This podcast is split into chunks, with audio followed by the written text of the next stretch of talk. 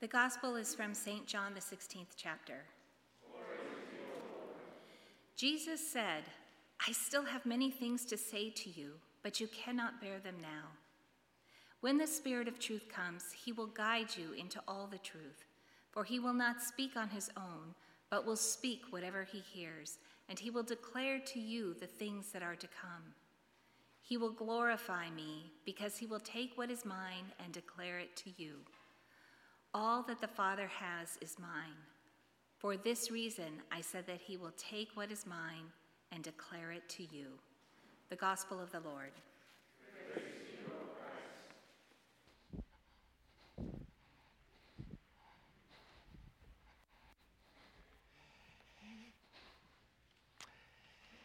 Grace and peace to you from God our Father and the Lord Jesus Christ. It is good to be back. Good to be back.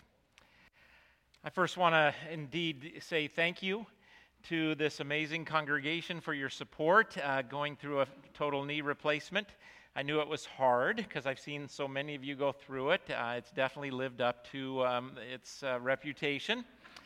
Um, so, thank you. I want to thank our incredible SLC staff, Pastor Jonathan, certainly Pastor Mike, who filled in beautifully. So, I'm so thankful to them and our council um, just to have this support um, through this time. I'm, I'm, like I say, I'm certainly super glad to be back. The best and most important thank you, um, I have to go out to my family. I know Laura and Vicky are here today, which is cool. Um, so their support, and then uh, Sandy, um, I could not have done this without her. So please, when you see her, express your thanks to her for putting up with me and supporting me through this journey. Um, it uh, just I'm filled with awe and thanks for her support during this uh, journey. Um, so um, starting points are important. Where you start, if you've got a map and you don't start in the right place, you're not getting anywhere. Well, when it comes to the Holy Trinity, um, we start with Jesus. You can start with the Holy Trinity and try and figure it out in some intellectual way, and there's a place for that. But the reason we believe in the Holy Trinity is the Holy Trinity Jesus gave to us. He said, Go baptizing them in the name of the Father, Son, and Holy Spirit. Jesus in the New Testament, and certainly we can see lots of glimmers and glimpses of this in the Old Testament as well, um, made claims about himself where he is God. In the Gospel of John, he says, The Father and I are one. And in the text today, we see the Spirit dancing um, as Jesus talks about the Spirit's role in declaring what Jesus says to us. New Testament writers make claims about Jesus, and then Jesus himself does things and indeed says things that, he, that he is God. So, yet he also prays to the Father, and so, and then in the New Testament we call him Lord. People are starting to call him Lord, which is the Greek word that was used to, God, to translate into Greek the Hebrew tetragrammaton, the, the I am who I am, Yahweh.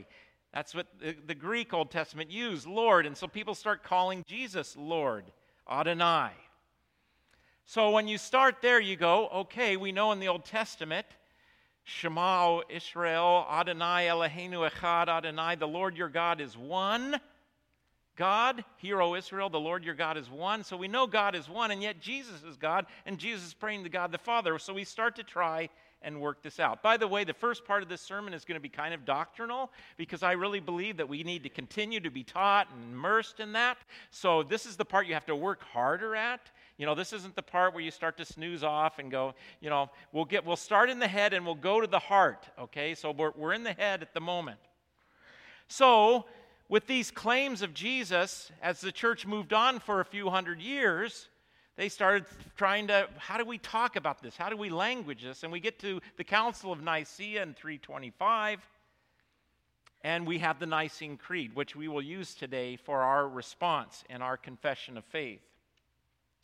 I really believe that if the new testament writers and jesus himself were to read the nicene creed they would say that's what we were talking about. God is of one essence but three persons And so we'll use that Nicene Creed today. And by the way, another little teaching tidbit you know that we do the creed after the sermon as a chance for you to do your kind of altar call. You've heard the word, now you confess your faith. But it's not just that, it's also preaching. It tell, proclaims the good news to you, whether it's the Apostles' Creed or the Nicene Creed, that it keeps preaching. So it's the end of the preaching part of the service the scriptures, the sermon, the children's sermon, all of that, the choir, the anthems. Wasn't that amazing today? Oh my gosh. But it's also our response and our faith. So, with that, the biblical writers gave us the promise that Jesus is God and Jesus has given us God's name, the name in which we were baptized Father, Son, and Holy Spirit. So, let's just quick unpack that briefly and a little more doctrinal stuff, and then we'll get to the heart. Um, Jesus cried out, Abba, Father. In Aramaic, when he taught us to pray, Our Father who art in heaven, it's probably uh, really our daddy. It's that kind of intimate relationship. And in fact, that's one of the reasons Jesus got in such trouble because he was teaching sinners and ordinary people that you could approach God in such an intimate way. We would maybe not think that's such a big deal today, but in Jesus' day, you know, to even come into God's presence when you weren't some kind of special super saint or something was, was unheard of. And Jesus says, No, you pray, Abba, Father. And so that's the way we pray. Now, there's some th- ways that we go wrong in our modern world with this. And again, I've taught on this many times, but you need to hear something quite often for it to stick, right? So, um, some people struggle with the masculine imagery of father partly because of something that happened around 500 years ago. A lot of you have been to Rome. How many of you have been to Rome, seen the Sistine Chapel? Michelangelo. He wanted to paint a picture of God the Father. You know who he went to to get the picture? Zeus. People know. You know that before him, Christians never painted a picture of God the Father? You know why? Well, partly because of the Ten Commandments you shall have no graven images. God the Father is not a man. I got news for you. Sorry. I know we say the man upstairs sometimes. That's fine. God is not a man. God is not a woman. God is spirit. But ever since Michelangelo did that amazing, incredible work of art, when we think of God the Father, we think of an, a, a Zeus. And that doesn't work for everybody. And so we scramble around trying to think about and, and do we replace father with mother or this or that? And, and the problem with replacing father with mother is it just starts to bring in something that you kicked out the front door and the back door. That is that God is a male or a female. That's not the point. The Canaanite fertility cults that Israel so rejected believed that God, there were God, male gods and female gods. No, that's not it. Jesus, we pray to God as Father because that's what Jesus gave us, and I'm not going to go further than that. And I'm going to cherish that gift. But there are places in the scriptures where God is referred to uh, like a mother. In Isaiah, God is like a mother nurse, nursing her child, and Jesus says, I long to gather my chicks like a mother hen, you know? So we can talk about God like a mother, but in my view, we have God as Father, and we just have to know what that means. It's, and, and maybe that will help. But again, that's it's the intimacy that counts. It's that connection, it's that parental love and care. And so then Jesus prays to God as Father, who is then the creator of all that exists and everything, and then he is God, the word made flesh. And what is Jesus about? What does he show us about who God is? Well, just listen to what Martin Luther says in his small catechism.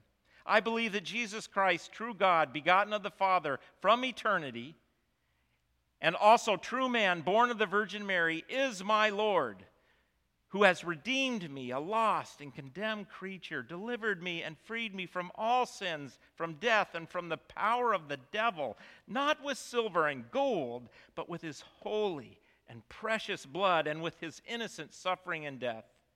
In order that, and now listen to this in order that I may be his. In order that I may belong to God. Think about that. The one who created all that is wants you and me to belong to God, to belong to Christ Jesus and that I may live under him in his kingdom and serve him in everlasting righteousness, innocence, and blessedness, even as he is risen from the dead and lives and reigns eternally. Thanks be to God. That's God, Jesus showing us the heart of who God is. And that's what God has done for us created us, redeemed us. And then we get to the Holy Spirit brooding over all creation. I love to talk about the Spirit as God the Verb the action word, the action part of God. Luther says that without the Holy Spirit, we couldn't even believe in God. He says, I believe I can't believe unless through the Word, the Holy Spirit engenders that faith in us. And it's the gift of the Holy Spirit that allows us and enables us to believe. So there you go. There's a little bit of, okay, doctrine of the Holy Trinity. God's name, the name in which I've been baptized, tells us who God is and what God is about in our lives and our world. What does this have to do with our journey today? Well, um, I know someone who recently had a lot of time to sit around and watch movies. so, you remember that movie Like Mike? It's way back in the beginning of the 2000s. Everybody's going, hmm, oh, you need to go home and watch this movie. Katie turned me on to this one, and it's a story about some elementary age kids who are in an orphanage. And the two of the orphans that become front and center is one is named Calvin and one is named Murph.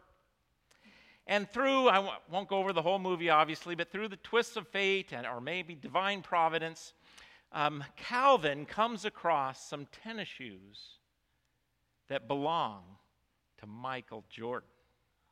And these tennis shoes, through a lightning bolt, anyway, I can't even explain it, had this special power bestowed on them. And so when Calvin put on these tennis shoes, he didn't know it at first, but he could play basketball like Michael Jordan, even better.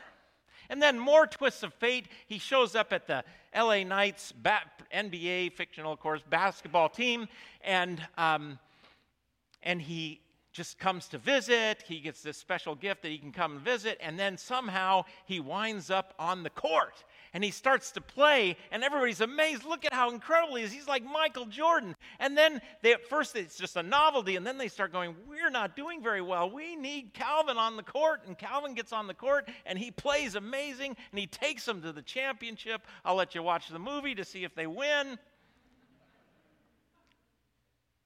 But he's got his little buddy Murph. And his little buddy Murph is kind of awkward. Nobody notices him. Under the radar. He's kind of a little quirky, a little dorky, you know, a little, uh, you know, not popular. Nobody thinks highly of him. But he's Calvin's good buddy. And he sticks with Calvin as Calvin now becomes this famous kid, famous basketball player. Well, of course, there's a bad you know, some enemies who are trying to steal. Once they figure out that it's the tennis shoes, they're trying to steal the tennis shoes and all of that. And it's a wonderful movie. But one of the things that happen is that now Calvin's on this professional basketball team, and Tracy, the star of this particular team, gets put in charge of watching over Calvin because Calvin's just a kid. And they're going on the road and playing all these basketball games. But Tracy does not want this assignment.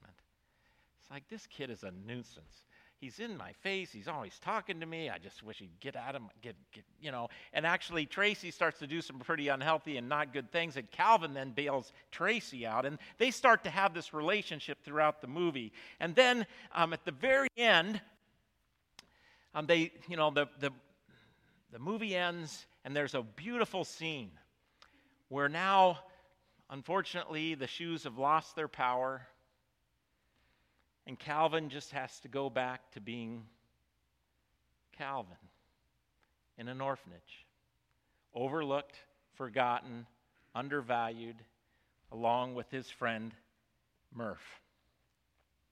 But Tracy shows up. Before I tell you what happened at that point, I started thinking about that concept, though, when it comes to our journey and our walk in this life. Look at all the evil, horrible things that have happened when people feel like they don't count and they don't matter. That they're overlooked, they're second class, third class, fourth class, whatever way you want to describe it. They don't matter, they're unwanted. I was just listening to a kind of celebrity podcast person that was talking about how what made the difference. I think they were adopted, and they said, you know what got me through all of the stuff? And this person was an African American, and they had experienced lots of racism and other stuff. But what got me through is that my mom made a decision to, that she wanted me. It's interesting.